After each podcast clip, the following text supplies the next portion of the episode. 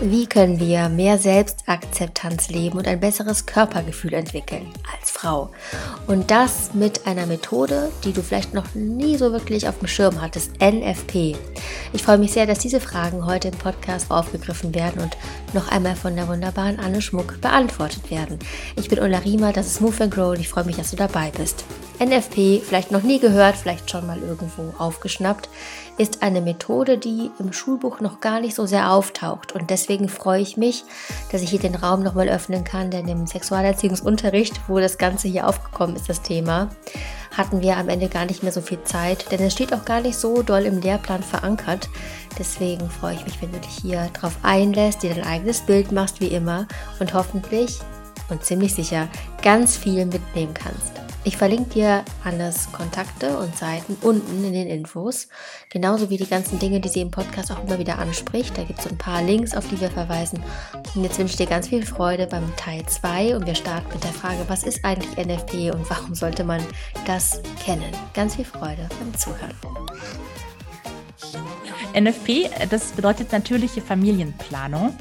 Das klingt sehr sperrig und auch irgendwie nach Kinderkriegen, ähm, ist aber eigentlich gar nicht so gemeint, sondern es geht einfach darum, den eigenen Körper so gut zu kennen und so genau zu beobachten, dass wir nur durch die Beobachtung un unseres Körpers eben wissen, ob wir jetzt gerade in der fruchtbaren Phase sind und schwanger werden könnten oder nicht. Ähm, das klingt vielleicht erstmal schwierig zu glauben, aber wenn wir uns mal überlegen, dass wir das eigentlich tagtäglich tun, dass wir nämlich unsere Körperzeichen wahrnehmen, zum Beispiel, dass die Blase tut und ich aufs Klo muss oder mein Magen tut und ich Hunger habe, dann merken wir, ja, eigentlich ähm, zeigt der Körper uns ja jeden Tag mit verschiedenen Zeichen an, was er jetzt gerade braucht. Und genau so kann sich auch die Fruchtbarkeit zeigen. Wir haben einfach nur nicht gelernt, darauf zu achten. Das heißt, wir kennen die Zeichen nicht. Ähm, die sind aber eigentlich da und auch eigentlich gut wahrnehmbar, wenn wir das gelernt haben zu beobachten. Und im Bereich des Zyklus verändern sich vor allem zwei oder drei Körperzeichen ganz deutlich mit der Fruchtbarkeit und mit der Zyklusphase, nämlich die Körpertemperatur. Deswegen ist das Thermometer da immer so als, als Bild oft dabei bei der Methode. Aber auch der Zervixschleim und der Muttermund. Der Zervixschleim ist eine ganz spannende Flüssigkeit, ähm, die ganz, ganz vielen Menschen unbekannt ist. Und dabei ist es eigentlich verrückt, weil das eine der wichtigsten Flüssigkeiten des Lebens ist, sozusagen. Denn Zervixschleim ist quasi die Voraussetzung dafür, dass wir überhaupt schwanger werden können und wir alle entstanden sind letztlich auch. Denn der Zervixschleim ist sowas wie Zaubertrank für die Spermien. Der macht, dass die nämlich auch die Eizelle erreichen können und befruchten können. Der hat Zucker enthalten und pusht die Spermien so richtig, dass sie den Weg von der Gebärmutter in die Eileiter finden können und auch die Eizelle befruchten können. Ähm, das heißt, den braucht es ganz dringend. Ohne Zervixschleim gibt es keine Schwangerschaft. Viele Menschen und Mädchen, aber auch erwachsene Frauen ähm, kennen den Zervixschleim als Ausfluss. Also irgend so eine Flüssigkeit, irgendwas komisches, weißliches oder krümeliges, was ähm, aus der Scheide herausfließt. Und ähm, Tatsächlich meint aber Ausfluss eigentlich wirklich nur, wenn es ein Infekt ist. Also wenn eine Pilzinfektion zum Beispiel da ist und es auch juckt oder brennt. Das ist Ausfluss, also eher was Krankhaftes oder ein Symptom auf jeden Fall für eine Erkrankung während Zervixschleim was ganz, ganz Normales ist. Und alle Mädchen, die in ihrer Unterhose schon mal so weiße Spuren gefunden haben, die dürfen wirklich sich, sich selber entspannen. Das ist ganz, ganz normal. Das zeigt einfach, dass der Körper gesund ist und fruchtbar ist und dass die Eierstöcke schon dabei sind, einen Eisprung vorzubereiten. Ähm, also bei den Mädchen, die schon ihre, ihre Menstruation haben, eben den nächsten Eisprung und bei denen, die sie noch nicht haben, den allerersten Eisprung. Es ist sowas wie ein Anzeichen dafür, dass es irgendwann zum Eisprung kommt und, der, und sich gerade der Körper eben auf diesen ganzen Zyklusverlauf einstellt. Ähm, und dieser Zervixschleim verändert sich mit der Zyklusphase. Das heißt, wenn in den Eierstöcken Eizellen heranreifen, dann wird der Zervixschleim auch flüssiger, der kann so spinnbar werden, so ein bisschen wie Eiweiß, der kann ganz flüssig werden. Ähm, der kann sich so als nasses Gefühl bemerkbar machen, in der Unterhose vielleicht irgendwie nass, sich nass anfühlen oder ähm, sehr flüssig sein. Und ähm, das ist eben, der ist dafür da, dass dann Spermien überleben können und dass auch der pH-Wert in der Vagina ähm, basischer wird. Das heißt, unser Schutzmilieu, was wir eigentlich im Körper haben, damit da keine Bakterien reinkommen, das ist auch sehr spermienunfreundlich. Das heißt, das macht, dass die Spermien da, da absterben und nicht überleben können. Das müssen die aber ja, wenn sie eine Einzelle befruchten sollen. Das heißt, der Zervixschleim verändert dieses Milieu, damit das basischer wird und nicht mehr so sauer ist und entsprechend auch Spermien überleben können. Und dann ist eben auch noch Zucker drin. Das heißt, die ernähren sich davon auch und können dann mehrere Tage im Körper überleben. Und wenn ich diesen Zervixschleim beobachte, dann weiß ich, ob da jetzt gerade in meinen Eierstöcken was los ist, also ob da gerade ein Eisprung vorbereitet wird ähm, und ich eben Zervixschleim finde und den bemerke, oder ob die Eierstöcke gerade nichts machen und entsprechend auch kein Zervixschleim da ist. Das ist also eigentlich ein Körperzeichen, das unser Körper uns schickt, das ziemlich deutlich ist. Wenn wir anfangen, darauf zu achten, dann werden wir irgendwann denken, komisch, warum ist mir das früher eigentlich nie aufgefallen? Weil es eigentlich sehr deutlich ist. Wir lernen das einfach nur häufig nicht, dass es diesen Zervixschleim gibt und dass der eben so viel über die Fruchtbarkeit aussagt. Und das ist ein Teil der Methode, also diesen Zervixschleim zu beobachten. Und der andere Teil ist eben die Körpertemperatur. Denn unser Körper hat sich sehr schlau überlegt, dass wenn wir schwanger sind und ein Eisprung stattgefunden hat, ähm, dass es dann gut wäre, wenn die Gebärmutter ein bisschen wärmer wird, damit das Baby, was da ja vielleicht entstanden ist, da wie in so einem Brutkasten ganz gemütlich wachsen kann und es schön kuschelig warm ist. Und dafür erhöht der Körper die Temperatur nach dem Eisprung. Das heißt, vor dem Eisprung haben wir eine etwas tiefere Körpertemperatur und nach dem Eisprung steigt die an. Auch das kann ich messen. Wenn ich also morgens nach dem Aufwachen meine Temperatur messe und die konsequent aufschreibe, dann sehe ich irgendwann, dass, sofern es schon Eisprünge gibt, ähm, da, so, da so zwei Phasen entstehen, nämlich einmal diese Phase mit tieferen Temperaturen vor dem Eisprung. Dann merke ich irgendwann am Zervixschleim, jetzt wird es immer mehr, immer flüssiger, da kommt irgendwie nasser Zervixschleim, ein nasses Gefühl entsteht da. Das ist also dann die Zeit kurz vor dem Eisprung. Und dann geht die Temperatur nach oben und steigt an. Und dann habe ich eben in der zweiten Zyklusphase höhere Temperaturen bis zur nächsten Blutung. Und das kann ich beobachten und kann dadurch meinen Zyklus wirklich sehr, sehr, sehr genau erleben und kennenlernen und eben mitkriegen. Das heißt, ich weiß dann, in welcher Phase bin ich denn überhaupt gerade und kann mir was besser erklären, warum ich mich jetzt vielleicht gerade super energiegeladen fühle und nächste Woche total nach verkriechen, weil ich dann eben zuordnen kann, welches Bedürfnis, welche Gefühle, welche Laune und so weiter in welcher Zyklusphase passiert. Und das ist ein bisschen wie eine Spurensuche so Detektivarbeit eigentlich, mal so genau rauszufinden, wie geht's mir eigentlich wann und kann ich Muster finden. Ne? Also manche Menschen haben zum Beispiel dann auch ähm, bestimmte Nahrungsmittel, die sie besser vertragen in manchen Zyklusphasen oder dass sie beim Sport eben viel besser Muskeln aufbauen können, bessere Ergebnisse erzielen in, in der ersten Zyklusphase oder dass sie in der zweiten Phase immer Kopfschmerzen haben oder was auch immer. Dann kann man so ganz viel rausfinden über sich selber, was einem gut tut, was sich schlecht anfühlt, was, was hilft in welcher Zyklusphase und ähm, damit letztlich eigentlich einen leichteren Alltag auch für sich selber schaffen. Das klingt super attraktiv auch, ne? Also, ja, ja. jetzt kommen dann cool. die kritischen, ja, total. Also, ich finde, es klingt auch gut. Es kommen natürlich kritische Stimmen, mhm. denn auch im Schulbuch steht dann drin, ja, das ist aber alles gar nicht so sicher, weil wahrscheinlich nur wegen des Thermometers und der Zervixschleim wird zugenommen und du hattest ja eben auch noch gesagt mit dem Muttermund, mhm. dass da auch noch irgendwie Untersuchungen oder Beobachtungen gemacht werden, oder? Genau, wobei der ist eine Alternative zum Zervixschleim. Ähm, es geht im Prinzip darum, die beiden verschiedenen Hormone, Östrogen und Progesteron, der beiden verschiedenen Zyklusphasen zu beobachten.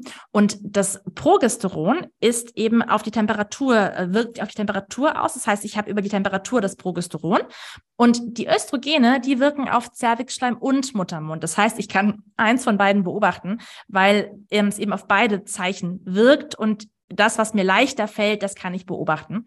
Ähm, also muss da nicht beides machen. Und ja, das ist auf jeden Fall ein großes Thema, dass ähm, wir immer noch da so viel Unsicherheit darüber haben und so viel Halbwissen. Ähm, Tatsächlich ist es so, ähm, oder woher das kommt, ist eigentlich, dass NFP als Methode kein geschützter Begriff ist, sondern es ist einfach ein Überbegriff für ganz verschiedene Methoden, die alle irgendwie das Ziel haben, eben den Zyklus in fruchtbare und nicht fruchtbare Phasen zu unterteilen. Aber wie die das machen, ist sehr unterschiedlich. Es gibt Methoden, ähm, die einfach ausrechnen, die einfach sagen, ach, Eisprung an Tag 14, Pi mal Daumen, so, dann weiß ich ja genau, wann die Frau fruchtbar ist. Darüber haben wir ja jetzt schon gesprochen, das ist totaler Quatsch, das funktioniert nicht. Ähm, das geht selbst bei regelmäßigen Zyklen irgendwann schief. Ne, weil auch die Frauen mit sehr regelmäßigen irgendwann mal krank sind, Stress haben und dann kann sich eben der Eisprung verschieben und schon stimmt das nicht mehr. Ähm, aber weil auch das streng am NFP-Methoden sind, ähm, gibt es eben dieses, dieses ja, Vorurteil oder diese Annahme, die Methode sei unsicher. Das gilt aber nicht für alle, sondern es gibt tatsächlich auch wissenschaftlich geprüfte ähm, NFP-Methoden, vor allem eine, die heißt Sensiplan. Ähm, und die hat wirklich ein, ähm, ein Regelwerk hinter sich, was durch Studien belegt ist, was seit den 80er Jahren ähm, von äh, GynäkologInnen quasi geprüft und immer wieder weiter auch ähm, überarbeitet wird und was nachweislich genauso sicher ist wie die Pille. Das heißt, es ist wirklich eine Methode, die man anwenden kann, auch zur Verhütung, wenn man sie richtig lernt natürlich. Also das ist ein Punkt, der ist einfach wichtig. Das gilt aber eigentlich für alle Methoden, denn auch bei der Pille ist es ja so, dass wir eine große Diskrepanz haben zwischen der Methodensicherheit, also dem, was die Pille im besten Fall leisten kann an Sicherheit, und der Gebrauchssicherheit, die in der Praxis dann tatsächlich ähm, ja da ist. Also das, was passiert, wenn dann eben Menschen die Pille mal vergessen, vielleicht mal Durchfall hatten, Magen-Darm-Probleme haben, was auch immer. Ähm, ist es deswegen, ist, weil, du, weil du hast ja am Anfang gesagt, sie ist deswegen, die, also sie ist nicht die sicherste Methode, das liegt jetzt daran, oder? Ja, das liegt daran. Das, das, das unterschätzen wir total. Ähm, die, die, die, diese Spanne zwischen der Methoden und der Gebrauchssicherheit ist riesig bei der Pille. Mhm. Ähm, ja, also in der Theorie haben wir eine sehr sichere Methode. Man misst ja die Methoden mit so einem bestimmten Index, ähm, der soll möglichst klein sein, denn der gibt die Zahl der ungewollten Schwangerschaften an, die pro Jahr entstehen. Das heißt, also auf 100 Frauen gerechnet. Das heißt, je weniger Frauen schwanger wurden, umso besser ist die Methode. Und da sagt man alle, die, also alle Methoden mit einem Wert unter eins sind sehr sicher. Also immer wenn weniger als eine von 100 Frauen in einem Jahr schwanger wird, ist die Methode sehr sicher. Bei der Pille haben wir in der Methodensicherheit einen Wert von unter eins, so 0,5 bis 0,9, je nachdem welches Präparat. Aber in der Gebrauchssicherheit, also das, was tatsächlich hinterher passiert, wenn zum Beispiel Mädchen oder Menschen, Frauen nicht, nicht, nicht genug aufgeklärt werden über eben solche Einnahmebedingungen, ne, sie vergessen haben, zu spät genommen haben, was auch immer, dann haben wir da einen Wert von sechs bis neun. Das heißt, sechs bis neun von 100 Frauen werden trotz der Pille schwanger in der Realität. Ähm, und das ist überhaupt nicht mehr gut. Das ist überhaupt kein guter Wert mehr. Das ist eigentlich ziemlich schlecht tatsächlich. Ähm, das liegt sicherlich auch an der fehlenden Aufklärung, dass wir da häufig einfach bei GynäkologInnen ja das Rezept in die Hand gedrückt bekommen und das war's eigentlich. Ähm, und viele einfach gar nicht wissen, dass zum Beispiel eben Magen-Darm-Probleme oder sich übergeben den Wirkstoff der Pille vermindert und dann eben auch kein Schutz mehr da ist. Ähm, äh, aber es ist hier auch ein bisschen das Leben einfach, ne? dass man halt mal vergisst. Und dann ist man bei der Freundin und, und, hat die Pille zu Hause liegen und dann nimmt man sie halt nicht. So, und ähm, das macht eben eine gar nicht so gute Gebrauchssicherheit. Ähm, und tatsächlich ist NFP nach Sensiplan, also diese eine bestimmte NFP-Methode mit Temperatur- und Zervixschleimbeobachtung, ähm, hat in der Methodensicherheit eine genauso gute Sicherheit und in der Gebrauchssicherheit eine deutlich bessere als die Pille tatsächlich. Ähm, auch da natürlich gilt, man, muss die Methode richtig lernen. Man kann da Kurse zu machen, man kann das in Büchern nachlesen. Es ist schon jetzt mehr als einfach losmessen. Es ist schon ein bisschen was lernen, ähm, aber es ist total machbar und es ist auch für Mädels machbar tatsächlich. Ähm, ich habe gar nicht so selten mittlerweile wirklich auch Mädchenkurse ähm, mit Mädels, die das lernen wollen und ich bin echt so begeistert davon, wie konsequent und toll die das machen. Ähm, das ist natürlich sicherlich nicht für, für, für jede Frau und für jedes Mädchen die richtige Methode. Aber wenn jemand merkt, boah, ich habe da Lust drauf, ich will meinen Körper so gut kennenlernen, ähm, dann erlebe ich immer wieder, dass die eigentlich sehr viel fitter und schneller und das besser aufnehmen können als erwachsene Frauen tatsächlich. Ähm, weil die einfach auch viel mehr im Lernprozess ja drin sind. Ne? Also da ähm, ja, bin ich total begeistert und merke wirklich, das klappt sehr, sehr gut gerade, also meine ganz große Hoffnung ist, dass meine Tochter wirklich auch, ähm, bevor sie, lange bevor sie ihren ersten Freund hat, ihr, ihr erstes Mal hat, also bevor Verhütung ein Thema wird, dass sie davor schon diese Körperkompetenz er erlernt. Weil ich glaube, das ist so viel wert, wenn wir unseren Körper gut kennen und gut wissen, wie der funktioniert, was da eigentlich los ist. Das macht einfach so viel mehr Selbstbewusstsein. Ähm, du hast vorhin schon angesprochen, es ist wirklich was, es macht Vertrauen in mich und in meinen Körper. Eine Kollegin von mir hat mal gesagt, nur was ich schätze, kann ich auch schützen. Also nur wenn ich meinen Körper schätze als was Wertvolles, als was Tolles, dann kann ich damit auch achtsam umgehen und kann auch meine Grenzen vielleicht besser kommunizieren. Also ich glaube, das hat ganz viel mit Kompetenz für sich selbst zu tun. Ähm, und ist eigentlich von Verhütung erstmal ganz unabhängig, kann aber eben auch als, als Methode zur Verhütung genutzt werden. Du hast ja eben im Intro gesagt, als ich dir die Fragen gestellt habe, was Schönheit ein schöner mhm. Körper ist und so. Und dass es vor allem dann ein schöner Körper ist, wenn die Person sich darin auch wohlfühlt. Würdest du sagen, dass dieses NFP dazu führt, dass das eine Methode ist, um sich mehr in seinem Körper auch sich damit anzufreunden? Mhm, ich glaube total. Ich glaube, es macht ganz viel Selbstakzeptanz, weil gerade dieses, so gerade so, so Stimmungsschwankungen, wenn man davon sehr stark betroffen ist, das macht ja, dass man sich so ausgeliefert fühlt, den eigenen Launen und den eigenen Hormonen oder irgendwie dem, was, also wie, wie man so agiert. Und ähm, ich glaube, da mehr Verständnis für, für sich selbst zu kriegen, das hilft total. Ähm, ich habe im Studium oft das Gefühl gehabt, so, boah, an manchen Tagen, ich kann einfach nicht lernen, in meinen Kopf geht nichts rein und es hat mich so gestresst. Ähm, und heute weiß ich, ja, das war halt in dem Moment einfach diese Ich will mich zurückziehen Phase und ein paar Tage später ging das wieder. Und als ich das verstanden hatte, war ich viel geduldiger mit mir in diesen Phasen, wo es halt nicht so gut ging und konnte vielleicht sagen, hey, komm, ist alles fein. In drei Tagen ist wieder besser. Und ich glaube, das trägt total viel dazu bei, dass wir uns selber besser annehmen können, dass wir uns wohler fühlen mit uns selbst, dass wir irgendwie einfach Freund werden mit uns selbst.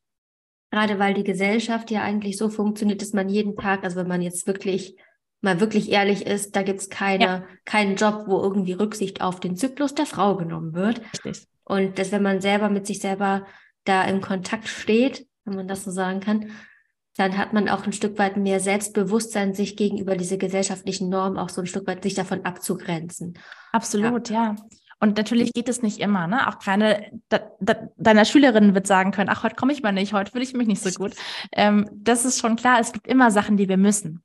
Aber ich glaube, im Kleinen können wir trotzdem Rücksicht auf uns selbst nehmen, wenn es eben schon jemand anderes tut. So, ähm, das heißt, ich kann dann vielleicht sagen, okay, irgendwie gerade wenn man auch ähm, unter Freundinnen ist und da Zykluswissen da ist, ich finde das total entlastend, dass ich meine Freundin einfach sagen kann, boah, Mittels, ich bekomme morgen meine Tage, ich habe irgendwie heute einfach, ich fühle mich einfach Mist, ich mag heute nicht mitgehen. So und das ist, das ist einfach dann okay und und alle verstehen es und es ist in Ordnung. Und ich glaube, so im Kleinen kann man da halt schon sagen, ne? Vielleicht, ja, und vielleicht ist dann auch mal was, was ich absage oder was, wo ich halt jetzt nicht hingehe, auch wenn alle anderen gehen und vielleicht wollen, dass ich mitkomme. Ähm, vielleicht kann man auch mit Eltern äh, darüber ganz offen sprechen und kann sagen, boah, könnt ihr mich heute einfach ein bisschen wie, mehr wie ein rohes Ei behandeln? Mir geht's heute einfach so und so. Ich glaube, das ist einfach der Schlüssel, erstmal selber zu verstehen, was eigentlich los ist und es dann auch noch irgendwann kommunizieren zu können, dass andere es verstehen können. Ähm, das ist, glaube ich, einfach oft der Schlüssel zu mehr Harmonie, zu mehr ja, Akzeptanz gegenseitig. Du hast auch, also bei Instagram habe ich auch einen Post gesehen, wo so ein Plan auch so ein bisschen gezeigt wird, also wo man dieses, dieses NFT auch nutzt, um selber mhm. sich zu beobachten und es aufzuschreiben. Würdest du mir da auch irgendwie einen Link oder sowas zur Verfügung stellen, so als Muster, was man sich auch mal anschauen kann? Ja. Also Mann. Frau, Mädchen und Junge. Auf jeden Fall, alle. Weil genau, auf jeden Fall. Das ist so das, das Call to Action Ding. Das könnt ihr auch gleich direkt einfach machen und mal gucken, mhm. wie sieht es denn aus? Und eben auch bei dir vorbeischauen auf den Seiten, die tue ich auch alle in die Show Notes, mhm. dass du, der gerade zuhört, den mal die Anne mal anschauen kannst. Denn äh, ich glaube, das ist wirklich, also ich habe, du hast ganz viele Perspektiven hier gegeben, wo, glaube ich, viele das gar nicht so auf dem Schirm hatten teilweise. Deswegen mhm. vielen Dank. Ich habe noch eine letzte Frage. Mhm. Schülerinnen und Schüler kommen morgens ins Badezimmer und schauen in den Spiegel und du kannst ihnen eine Nachricht an den Spiegel schreiben, die sie jeden Morgen lesen. Was schreibst du denen an den Spiegel? Und sehr gerne auch Lehrerinnen und Lehrer. Also eigentlich habe ich immer das Gefühl, diese Botschaften sind eigentlich für jeder, für jeden, der hier zuhört. Mhm. Vertrau dir selbst, dir und deinem Körper. Mhm. Der macht nämlich viele Sachen richtig gut. Und manchmal ist es auf den ersten Blick nicht so klar, warum. Ne? Also Schmerzen, blöde Gefühle, das ist nicht schön. Aber es hat meistens einen Grund und einen Sinn und einen Zweck. Und ich glaube, das ist gut, sich selbst und dem eigenen Körper zu vertrauen. Dankeschön. Gerne. Ich danke dir. Es war ein ganz tolles und informatives Gespräch. Und ich bin sicher, ich hoffe, dass diese, diese Folge hier auch viel geteilt wird, an die, die das hier hören. Also ja, wenn du denkst, es muss jemand anders wissen, dann teile die Folge wirklich sehr gerne. Und ich danke dir, Anne, mach weiter so und ja, ich danke dir. Sehr gerne. Vielen, vielen Dank für die Einladung. Sicherlich weißt du jetzt mehr als am Anfang über NFP und kannst dir dein eigenes Bild machen, auch gerade nochmal Verweis auf die Show Notes mit den Links, die hier unten drin stehen. Ich freue mich unendlich, wenn es dir was gebracht hat. Ich freue mich sehr, sehr, sehr, wenn du diese Folge teilst, wenn du denkst, aber da gibt es noch jemanden, der sollte das wissen.